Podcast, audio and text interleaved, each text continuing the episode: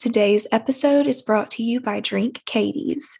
Drink Katy's is a coffee and tea company that is on a mission to spread love through their campaign Love is Brewing and through their amazing products. I love sipping on the different teas all day because it makes drinking water so much easier and fun. Their newest product is their cold brew, and it is my favorite. If you want to try these delicious teas and coffees, use my code Lauren20 or use the link drinkkaty's.com slash Lauren20 for 20% off.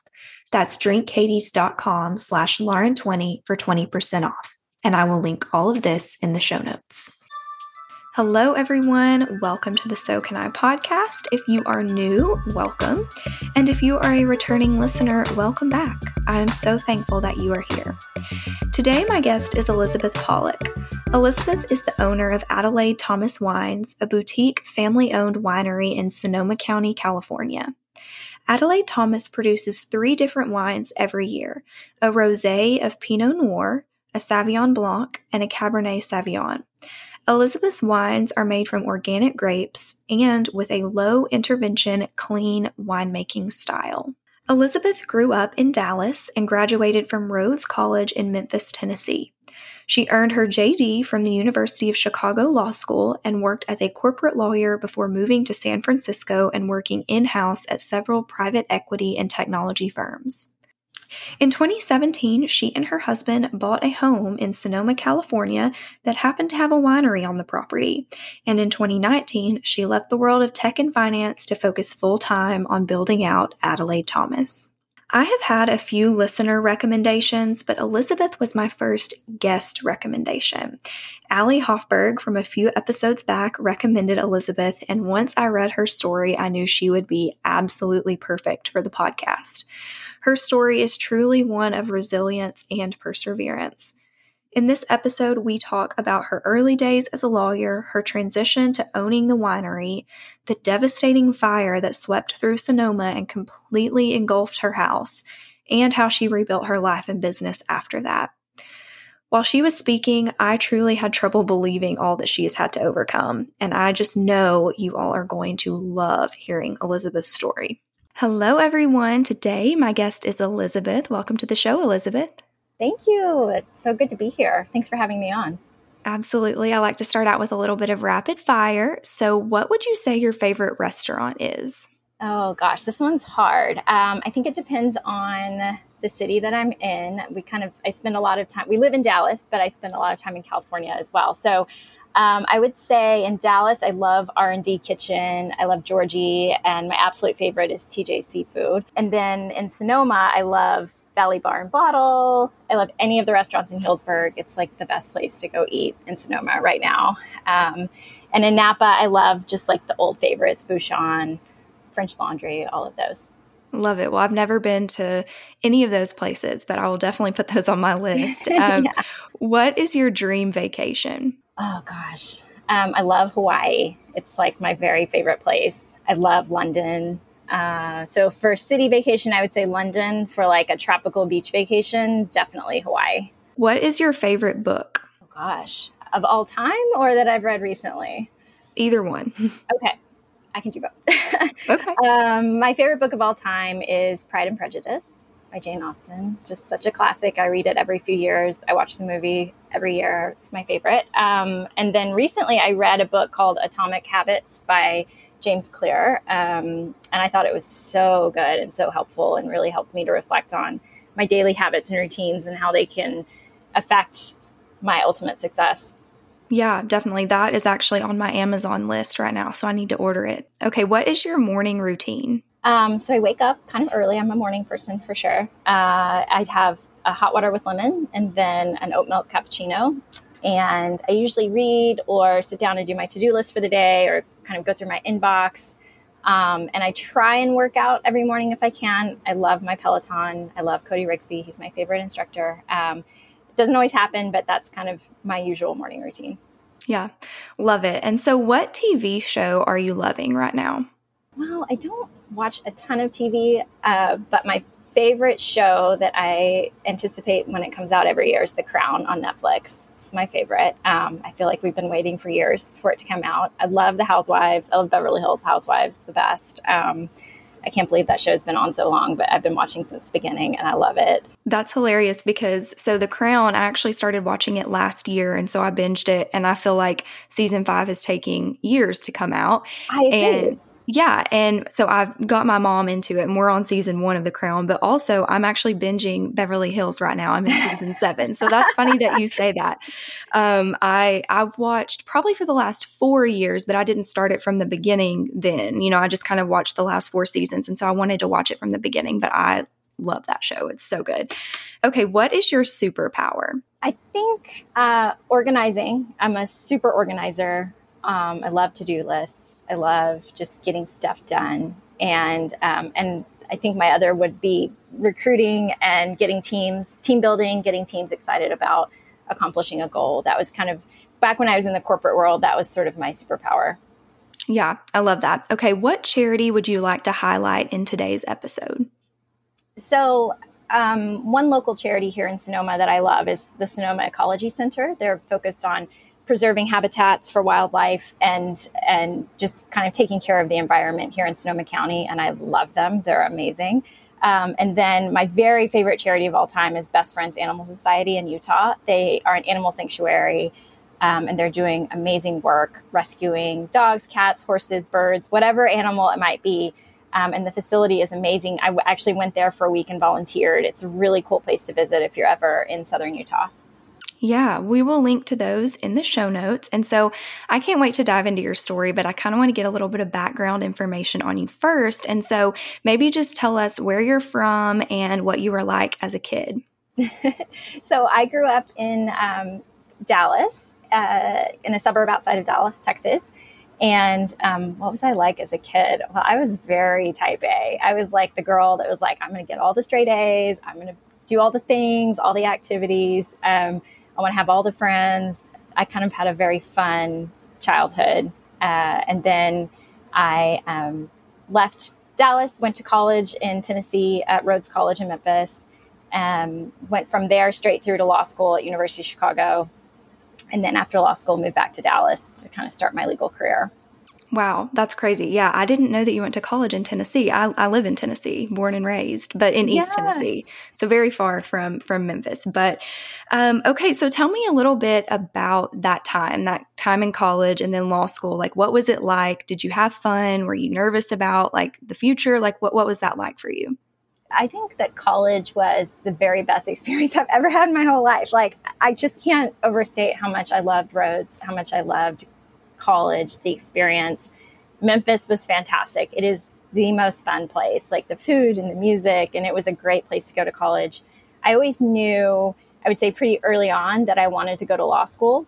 I wanted to be a lawyer. It's just funny how my path ended up because I thought that's what I wanted to do, ended up not being the case. But um, so I decided to go to law school. I applied to all the law schools and um, ended up getting into University of Chicago and wanted to move to Chicago. Um, and it just it seemed like the, the best place for me. It was really great. I went and visited, went and met a couple of the professors there. It was a, a good experience. I would say that Chicago winters are not my jam. Um, that was a really tough thing to do to be in Chicago in a really hard law school in the middle of winter uh, for a gal who had never been north before lots of snow. I had to learn how to drive to school every day in the snow. So that was an interesting experience. But I would say that law school was probably the hardest thing I've ever done in my whole life. And I'm just grateful I got through it.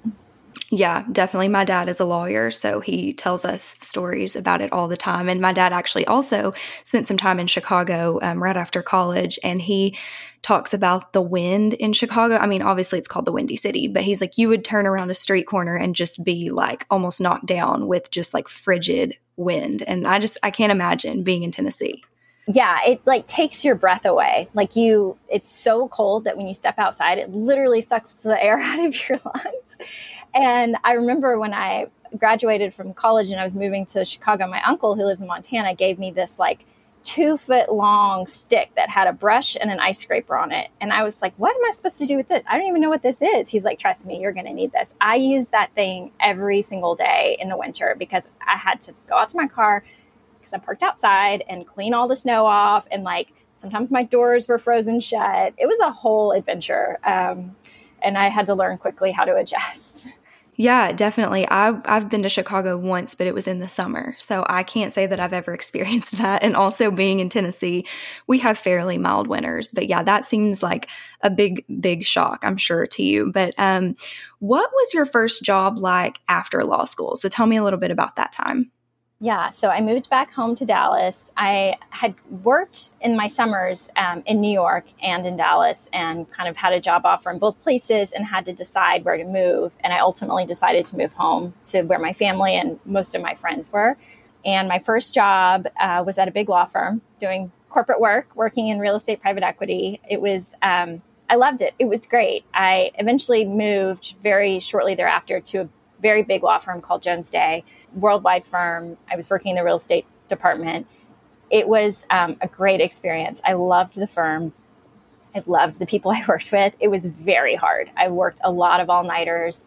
It was very, a lot of intense pressure and just a difficult thing to deal with working that much, like for days at a time. If we were working on a deal, I remember one month where I worked every single day without a day off for an entire month, like pretty much 12 to 15 hour days. And I have never been that exhausted in my whole life. And when you're 25, you can survive that. Um, I could never do it now, but that was, it's just exhausting. But I learned a lot and it was a really good experience. It taught me to really focus on details and to um, focus on getting things done. I think a lot of my organizing comes from that time in my life, that, that need to kind of create order out of chaos.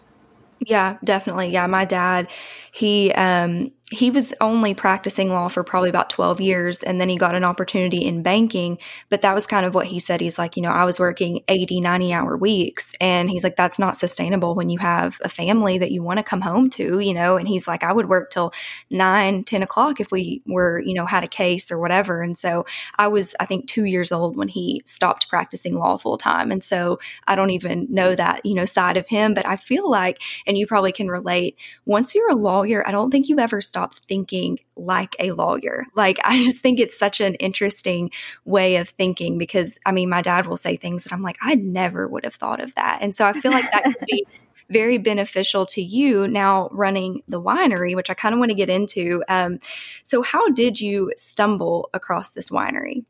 Yeah, that's, that's such a good question. It's such a funny story.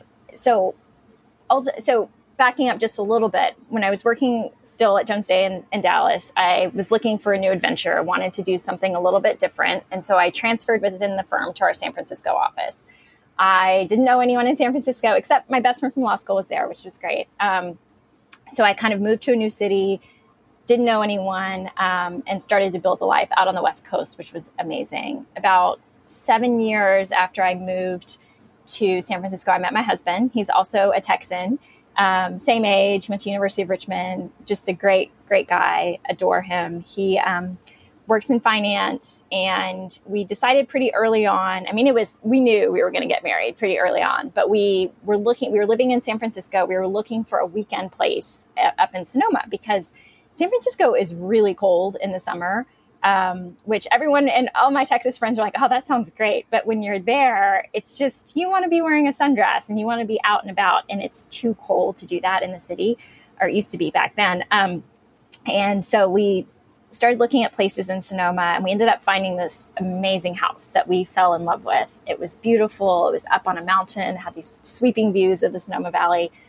But it was a weird property because it had an old winery on it uh, it had an old two old winery buildings and it had um, all the permitting that you need which is actually kind of hard to get now. So it had permits it had all the things it had like these tanks and it was crazy. But i told my husband you know this is a no one wants to touch this property because it's kind of weird it's like a lot of acreage and it's just weird. Um, so i said we should do this because i think it's a really good deal. So we ended up buying it and um, no intention whatsoever to be a winemaker or to build out a winery. I was working at a startup in the city at the time, um, and that was not on my career path. But then, you know, things just got going, and here we are. That's crazy. Yeah, that was going to be my next question was if you had the intention when you bought it to to actually run a winery, but um, that's so interesting. And so how long did it take to kind of like fix things up? I know you fixed the house up and then I guess you started with the winery. So how long did that take? Yeah, so when we first moved in, we we didn't know what we wanted to do with the winery. We were like, should we knock it down? Should we sell the equipment? And then the guy who had been managing the property before and making wine there you know, met with us and he said, Hey, you have this asset here. You should definitely start making wine. Um, at that point, I didn't know much about wine. My husband always makes fun of me because he's like, You didn't even know the difference between like Cabernet Sauvignon and Pinot Noir. I mean, how ridiculous is that? I, I didn't know. So I was like, Okay, well, why not? Let's start making wine here. So um, the first couple of vintages, this um, guy, Rene, he, he's amazing. Um, he helped us find grapes and because we don't grow our own grapes. We buy all of our grapes and process them up at the winery. And we made a couple of really small vintages. And then it became clear to us that we had a real asset here that we could use um, to help other winemakers make their wine, kind of establish a custom crush facility and um, make our own wine as well. So we went out and we found a partner. They were going to uh, make their wine here and also help us with our uh, building our brand. And it became pretty apparent as I started working with them and starting started working to build out our new winery that this was a full time job. And if I wanted to really give this my all and make it a success, I kind of had to focus on it full time. My husband couldn't, he was very busy with his job. So at the end of 2019, I decided to leave the corporate world, leave the startup world behind, and um, focus on building out our business full time.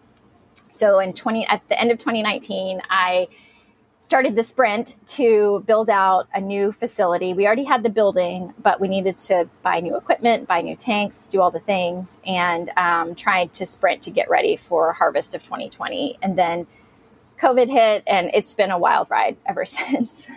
Yeah, I'm sure. I kind of want to back up a second to just those beginning stages. So you buy the house with really no intention of doing much with the winery, but there had to be a moment where you were like, hmm, maybe we can maybe we could do this. Like so have you always been kind of like a go-getter? Like cuz I feel like if I bought a house right now that had an old winery, I don't know I don't know if I could start a business and make wine. So I'm sure maybe in the beginning it just seemed like it was something that you were just going to test the waters with, but now it's developed into this full-time business. And so have you just always kind of had that like go for it attitude? For sure. Yes. I, I think I've always when I see an opportunity, I always kind of gravitate towards making the most of that opportunity if there's something that presents itself. And I think the house and the winery is a really good example of that because it was this weird thing that no one wanted to buy because they couldn't wrap their mind around, well, it's a house, but it's also a winery and it's got a ton of acreage. What do we do with this? And I sort of saw the opportunity there. And that was what was really, um, that that was important to me to see an opportunity and then go for it. And I probably didn't think all about how hard it would be and all the things that we would go through. Um, but I'm glad I went for it ultimately.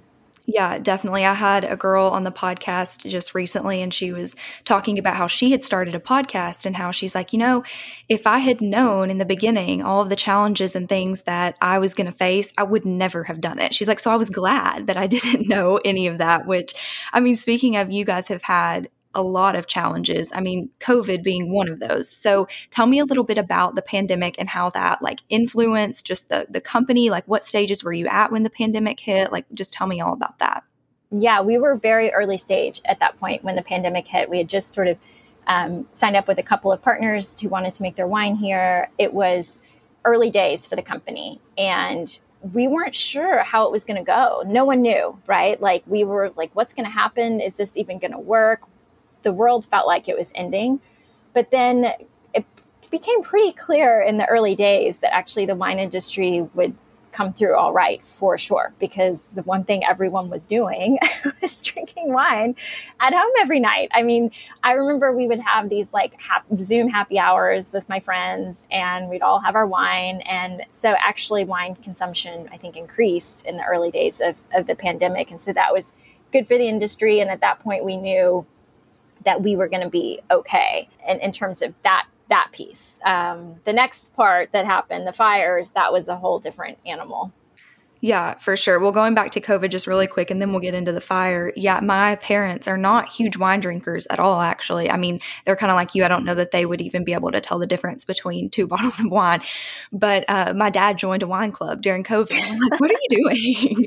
and he's still in it. It's so funny because he gets a delivery, you know, each month with wine that he just kind of puts back on the shelf and he'll give away his gifts. So you're right. I feel like the wine industry really boomed during that time. But yeah, tell me a little bit about the fire because that was when I was reading about it on your website, I was just like, my heart was hurting for you. I'm like, no, this is terrible. So tell me a little bit about it. Yeah. So um, back in 2020, there was a wildfire in Napa and Sonoma called the Glass Fire. Um, you know, going back to the year we bought the property in 2017, we'd had fires every year. So we almost lost the property in 2017. And then there's a wildfire. There was a wildfire every year after thereafter. I was you know, very paranoid about fire. I made sure we had great insurance. I, I literally had like fire extinguishers all over the house. And my husband thought I was crazy. He's like, You're crazy. But I just had this sense that at some point this could happen. And in 2020, we had a very, very bad fire season. And I say bad because a lot of people in Northern California lost their homes. Um, it was a terrible year for the wine industry because the fire started early. So the first fire was a big fire complex and uh, called the LNR. Ellen, I can't even remember what it's called now. It was in August. It was started by lightning, and um, what happens in wine country when you have fires like that is the smoke settles in, right? And that is really bad for the grapes. It gets into the skins of the grapes and it can cause something called smoke taint, which is terrible for wine. It makes your wine smell and taste like an ashtray. It is not a good characteristic of wine. And when it happens that early, before the grapes have been harvested with red grapes, it's a disaster. So a lot of people, if you are a wine drinker and you're ever looking for like a Napa or Sonoma 2020 Cabernet Sauvignon, you're not going to find one on the shelves because most people just didn't pick their grapes or they didn't use their grapes um, because they were unusable. So the smoke that year was terrible. So we were already going into harvest with this kind of okay, well, the white grapes aren't going to be affected, right? Because you you pick them and then you press them off the skins right away. So they're not bathing in that smoke. Um, so you can still make white wines, no problem. But the reds were going to be a problem. And then at the end of September, you know, that's when the fire came through and it was devastating. I was there at the house that morning. Um, I woke up really early and I went out and I saw smoke coming over from Napa. And I called my husband out and I was like, there's smoke in Napa. I wonder if this is a new fire. And sure enough, a new fire had started on the far east side of the Napa Valley, which is actually quite far from us in terms of a fire. I didn't feel scared at all. I didn't feel like we were threatened at all. And so we kind of said, okay, well, my husband was going to go back into the city that night and I was going to stay um, at the house. And I um, got through the day, I did a bunch of work. I was inventorying some barrels in the winery and just checking on some wines. And as the afternoon progressed, I got increasingly concerned that uh, the fire weather was really getting bad and that they were going to cut the power. That's what they do in Northern California when the fires come through. They'll cut the power to keep the power lines from starting fires. So I said, okay, they're going to cut the power. So maybe I'll go into the city just to be safe.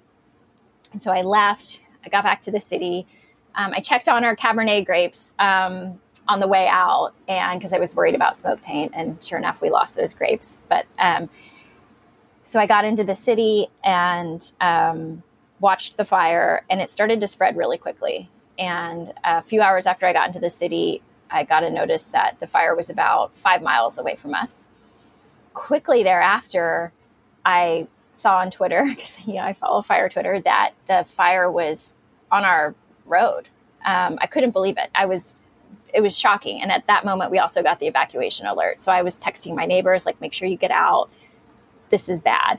And within maybe 38 minutes to an hour, our house was gone. It happened so fast. I couldn't believe it. Our neighbors watched the fire come up on their cameras and then it was over. And um, yeah, that house was gone. Uh, the house burned down, the old winery the old winery we were just using for like as a garage, like storage. We weren't making wine there. Um, that burned down. Um, and we didn't know for days, you know, what the situation was, but it was it was terrible, heartbreaking. Yeah. Oh my gosh. Well, first of all, I'm just glad that you left when you did because I I know that um, in my area in Tennessee we don't get a lot of. I mean, there's really never a fire uh, worry, you know, that something would happen like that. But, you know, the Smoky Mountains, they there was a huge fire in Gatlinburg and Pigeon Forge. I think it was in 2016. And it was kind of like with uh, what you said, how it just spread so quickly. Um, that was kind of what happened there. It was just, I mean, I think they had given them like 19 hours to get out. You know, you, you'll have time to evacuate. And it was there within like less than two hours. So I know those things can just spread so quickly. And that's just, that's terrifying. And were you guys, so I know you had a place in the city, but were you living out at the winery for kind of yeah. full time since you were doing the business? So you lost your entire house. And so just tell me, like, I mean, what was that? What were those days following the fire like for you? We cried every single night. Like we cried ourselves to sleep every night. Like I get teary eyed just thinking about it. My gosh. It, and it was two years ago, but, um, you know, that was our main house. And because of COVID, we lived there full time. And I had all my things there. I had all my my clothes, my dresses, my bags, my shoes. I had all of my family heirlooms, all of our photos, and you know, like my grandmother's fur, and all, all the things that were such treasures to me. Um, they were all there. I lost all of my any paper photos I had. I was such an idiot and did not upload those things and digitize them. And that is my the thing I tell everyone if you're waiting to digitize the photos, do it now because you never know when you're going to lose that stuff.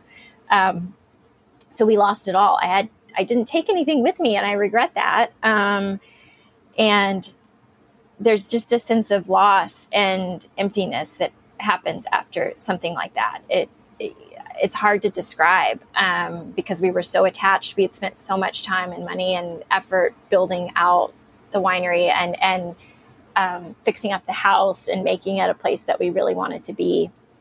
And so it was a huge sense of loss and grief. And we cried and we went up to the property about five days after the fire. We were able to get up, and that was devastating. I just, I bawled my eyes out. And, um, you know, it was it was awful. The smell was just overwhelming. Everything was charred. It's we live you kind of on top of a mountain and there's trees and it's beautiful and it was just a black landscape. It looked like a bomb went off. It was devastating. And so we just we got in the car and we went we went down to LA or to the beach, um, Santa Barbara and Montecito, because we just had to get away. Um, and you know, I think it took a few weeks, but we slowly started to recover and start to think about what we have to do.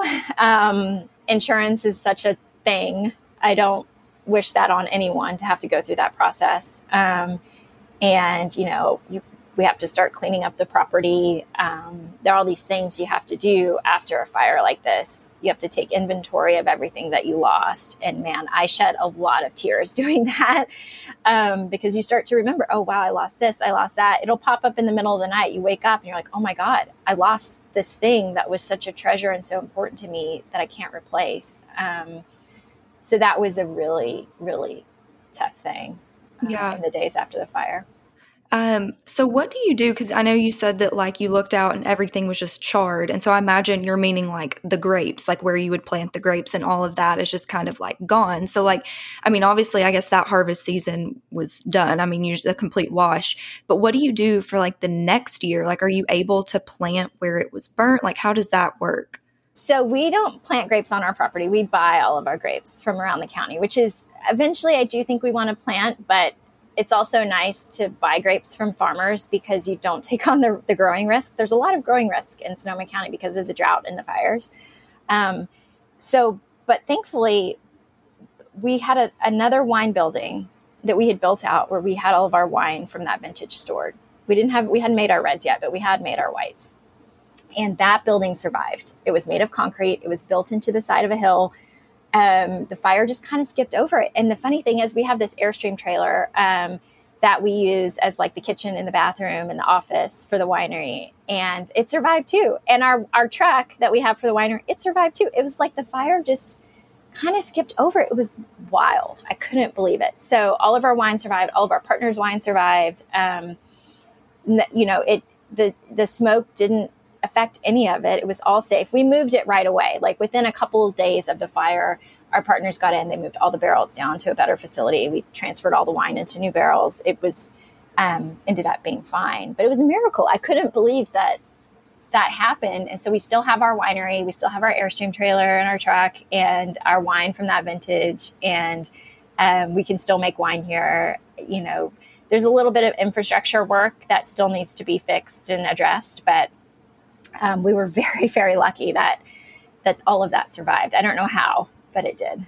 That's crazy. What a silver lining. I mean, I know that must have been just horrific to lose all of your personal things, but you know, wow, to have that wine, like that's just that that's that's awesome. And so I kind of want to get a little bit deeper though in just the winemaking process because I don't really know much about it. And so can you just like let us know like what is the process from start to finish? Like what is your part in it? Like what do you guys do? Yeah, that's such a good question. So I and I don't want to. Hopefully, this won't be too simplistic, but I just don't know how much your listeners know about the winemaking process. But so every year at harvest, which is about this time of year, you know, the winemakers, the growers, they go out into the vineyards and they start picking the grapes. So this is the harvest time. This is when we bring in the grapes. It's still very early right now, so the things that are coming in are the early grapes, like the grapes that come in for sparkling wines. That's what most people are picking right now, and then the white grapes. The red grapes, like Cabernet Sauvignon, that will be harvested much later.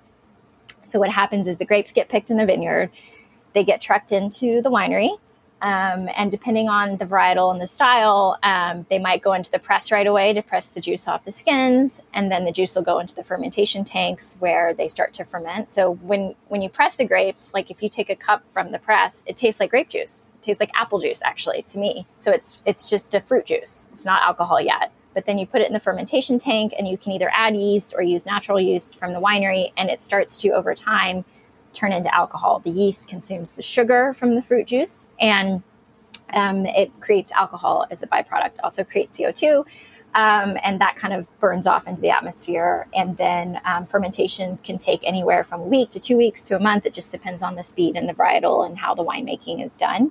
And so uh, you know with red with red grapes you typically don't press right away because you want the wine juice to sit with the skins to pick up the color and the tannins and all the phenols all the things that are good from the skin. So red wine making is a little bit different than wine wine making we make two whites and a red. We make a, uh, a pinot noir rosé we make a sauvignon blanc and we make a uh, cabernet sauvignon.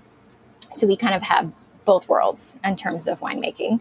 Um, does that is that kind of a, an okay yes. primer on how that works? Yeah i know nothing about the process so i'm glad you simplified it. And so i am curious because so many of my guests have you know started out doing something like maybe sales or whatever and then now they have their own business they're doing something completely different.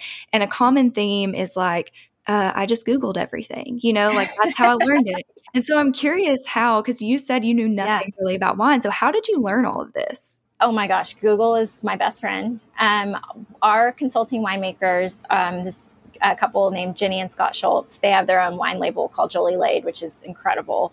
They've taught me so much. I took um, classes at the Santa Rosa Junior College. Okay, the Santa Rosa Junior College here in Sonoma has the best winemaking classes. Um, they're amazing. I read books. Um, I learned on the job. There There's so many new skills that I had to learn that for the first year, I've never felt more, I've never felt dumber than I did that first year because I knew nothing. I had to learn to drive a forklift. I had to learn how to use all this mechanical equipment. And I, you know, I was a lawyer, I was working in technology and software. I had no idea how to do these physical things. Um, so it was a really steep learning curve, learning both about wine, the wine industry, and then learning mechanically how to make wine. Um, and that was hard. Uh, that was really hard because i felt i was kind of when i left the technology world i was kind of a senior executive. I had teams. I felt like i knew what i was doing. And then this was a totally different animal um, used a completely different set of uh, different part of my brain really. Um, and so yeah i agree with you. Google is i mean i i google stuff every day to this day still yeah.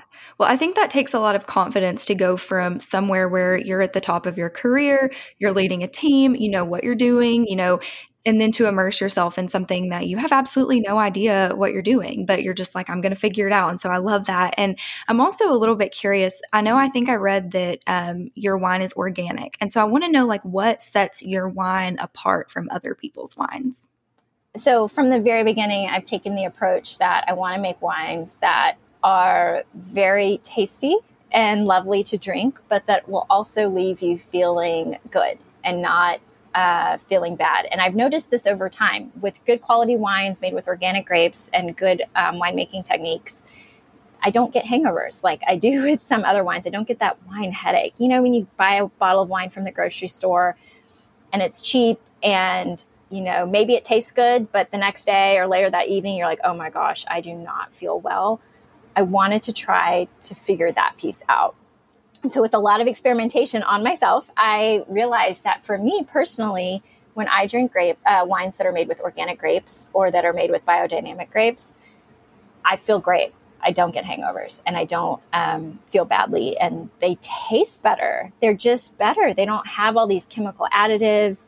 Um, I think a dirty secret of the wine industry is that in order to make your wine, your grocery store wine consistent, they're doing a lot of things in the wine uh, and in the winery to get that consistent result. And those things may not always be chemicals that I would be comfortable with. So from the very beginning, I said, I want to make wines with organic grapes. I don't want a bunch of junk put in there during fermentation or during aging. I want it to be, I'm not going to say natural because natural wine is its own category, and I, we are not in the natural wine category. I love those wines, but um, we we take a different approach. Um, but we do focus on organic grapes and every the most important piece of any wine is is the fruit that goes into it. Yeah, I love that. And I feel like there's a lot that people don't know about the wine industry. And so what is something that you think everyone should know about wine or about the wine industry? Well, this is a, a theme that I've been talking about recently and I I would want folks to know that winemaking as a small winemaker in California, Northern California is actually really hard um, it's harder than it should be because we're dealing with fires and droughts. And I and I don't think that the everyday consumer always knows or appreciates what goes into those bottles because, um, like for instance, getting insurance is impossible and it's very expensive. And then every year you're stressed out, like, are the grapes going to get smoked? Are we going to have a fire? Are we going to be able to get to the vineyards to pick the grapes? Are we going to be able to process the grapes? Um, so I think that what I would say is that you know, just it's easy to just buy a bottle and not think about what goes into it. But we we deal with a lot recently. Last year we had a, a terrible drought. Um, yields were way down. You know, some some growers lost their entire crop. They had to drop the fruit to save the vines, and so it's just been a very tough time for the Northern California vintners, and honestly around the world. The you know in France right now between fires and droughts, things are really hard for winemakers. Um, and so I think that that's right now, what I would want everyone to know about the wine industry is that um, it's it's it's a pretty hard thing to do. Yeah. And so, yeah, I mean, it seems like it's very difficult, especially just with everything that you personally have been through with the winery. And so, because of that, though, I mean, you must be, you seem like you're very passionate about it. And so, to have bought this house and not really even known if you're going to use the winery to now, you know, overcoming a fire and everything, like, how has the purpose of this company changed? And, like, what what is the purpose of it? Yeah, I, I don't think I set out um, with this purpose in mind. I kind of at the beginning was like, "Whoa, we'll make wine. It'll be fun. I love wine. My friends love wine." But what I learned through the pandemic and after the pandemic is that our wine really brings people joy. And I think we all have struggled in our own way over the past few years. A lot of people have been through some really hard times, losing family members, being quarantined at home, surviving wildfires and floods and all the things. And I had a, a friend recently say, you know, when I had a tough when I have a tough day and I can come home and open a bottle of your rosé, it just makes me feel better and it brings me joy. And that was a revelation for me. And I said, that's it. That's my purpose. However I can whatever I can do to bring joy into the lives of those around me, I want to do that thing. And right now that happens to be making wine. And who doesn't love wine? you know, um, and and so that has been really meaningful to me is knowing that what we're doing every day is bringing happiness and joy um, to to people um, because it's it's hard. It's hard out there right now, and so I really enjoy making a product, um, creating a product that will that can help in its own little way. Yeah, I love that. And so, kind of just from a business perspective, have you always wanted to be an entrepreneur? Is that something that you had ever thought about doing? Like, I mean, is this something you saw for yourself? Not really. I was definitely on like the corporate straight and narrow. I was going to kind of rise up through the ranks and be part of, you know, organizations. I'd never had the desire to start my own company. That seemed very overwhelming and scary. I like to I like to join companies early on and help them grow, but I was never like the person who was going to do the thing. Um, but especially after I married my husband, because he's very entrepreneurial, I started to take that on more. And especially when we had this opportunity with the winery, I said, why not? Like, I, I have the skills, I know I can do this, and I have the confidence that I can do this. Um, so I, I kind of took took the leap at that point, but it wasn't something I ever thought I would do. Yeah, definitely. And I mean, I know just from experience, owning a business can be just very difficult. And you've been through a ton of challenges that ordinary business owners don't even ever even have to think about. But what would you say has been the most challenging part of owning this winery? Yeah, oh, that's there have been so many. I think that um, just the challenge of learning to do something new, um, learning to adapt to a really ever changing environment in terms of the grapes, the business environment, the economy. Oh, there are just so many factors that go into whether or not this is going to be successful. Um, and I think that trying to navigate all of those challenges has absolutely been my biggest challenge. And every day I'll, I'll have a different answer. Like, what's my biggest challenge right now? Some days it's just like using the forklift to move stuff around the winery. I still get scared. Like, it scares me when I pick up barrels with the forklift. Um, and so every day there's a little challenge that helps me grow as a person and um, become better. But it's just a, it's a challenging environment in general, I think, to navigate right now. Yeah, definitely. But I feel like whenever you do like overcome a challenge, it's so much more rewarding because it was so hard to begin with. And when you accomplish it, it's like the best feeling ever. Um, but I'm curious. So I ask everybody this question, but what is your favorite failure? Oh, I have so many. it's hard to pick a favorite. When I first started building out the winery, I had so many failures on a daily basis because I didn't know what I was doing. I made so many mistakes. Like, we put in, so when we uh, started building out the new winery, we put in a cooling system to uh, keep, you know, you've got to keep the winery really cool. The winery has to be a very low temperature. Um, and so you need really adequate cooling. Well, we put in the complete wrong system. Um, it was the bane of my existence. I just had no idea, and it was expensive and it was clunky to use, and I hated it. And it was a problem every single day. Always was breaking. Um, and if I had just done a little more homework on the front end and talked to more people about exactly what we need, I think I would have had a better outcome. I was just moving too fast, trying to get things done too quickly. And um, I think I settled for a less than ideal situation. And I learned from that. That was a big mistake. And um, I learned that going forward, as I start to put in systems and things like that, talk to more people, get more input, slow down. um, so, yeah, I had a lot of little things like that. Yeah, I feel like with owning a business, it is kind of like an everyday thing where you're like, well, that's not working, or I did this wrong, so I'm gonna have to do it differently the next time. And it is a good lesson. But speaking of that, what would you say is the biggest lesson you've learned since having the winery? I think that um, working with the right partners is just the most important thing. Our winemakers and our partners, Jenny and Scott, are the most incredible people. They have taught me so much. They're the genuinely sweetest, most sweet people I've ever encountered. And we've been through a lot together. We got through the fire. And I think that um, I'm so grateful for them. And then for our manager, Renee, he is just the most wonderful man. Um, I couldn't do any of this without him.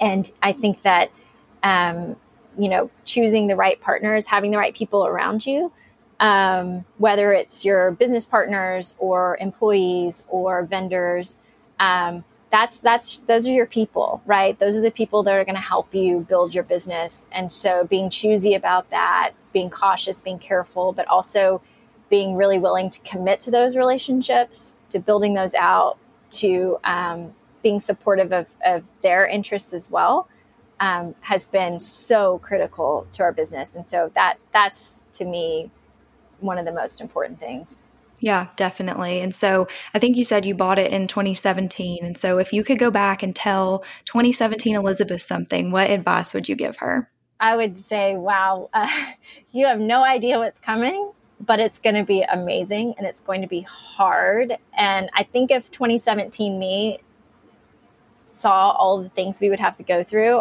I don't know if I would have known that I would get through it. But I think the advice is like, you're going to get through it and you're going to turn out better because of it. And it's going to be such an adventure and so much fun. And I can't even believe I get to do all of this stuff. yeah, you have such a resilient spirit. I just, I love it. And so, what is next for you? Where do you see the winery going? Yeah, so um, I'm working on some really fun things right now. Um, we're going to continue to grow the business. Um, harvest is obviously right around the corner. So I'm focusing on making our 2022 vintage, um, focusing on selling the wine, creating a community uh, around the wine. So I'm doing um, a lot of just like back to school tastings for various friends, girlfriends getting together. Um, I love doing tastings and pouring our wines. Um, I'm doing a new concept, which is so funny, but um, I'm currently kind of obsessed with mahjong. Have you ever played mahjong? No. Um, okay, it's this game, and it's so big in Dallas. Like all all the gals are playing it. It's a it's like a tile game. It's like Rummikub. So I'm rolling out a new concept where we do mahjong tournament and wine tasting, my two favorite things. Um, so I'm kind of uh, you know building um, more of a community, building out our customer base. That's what I'm focused on uh, right now. I love it. And so, where can people find you and your wine? Yes. So our wine website is adelaidethomas.com. Um, all of our wine is available for purchase there. Our stories there. Um, all of our contact information is on the website. My email is elizabeth at adelaidethomas.com. Um, if anyone has questions or need wine country tips, I've helped so many of my friends plan um, trips to Sonoma and Napa. So I'm always a, a resource there. And then on Instagram, I'm Adelaide Thomas Winery. I love it. This has been so much fun. Thank you so much for coming on and sharing. Thank you for having me. This has been wonderful. It was so nice to see you, and um, thank you again.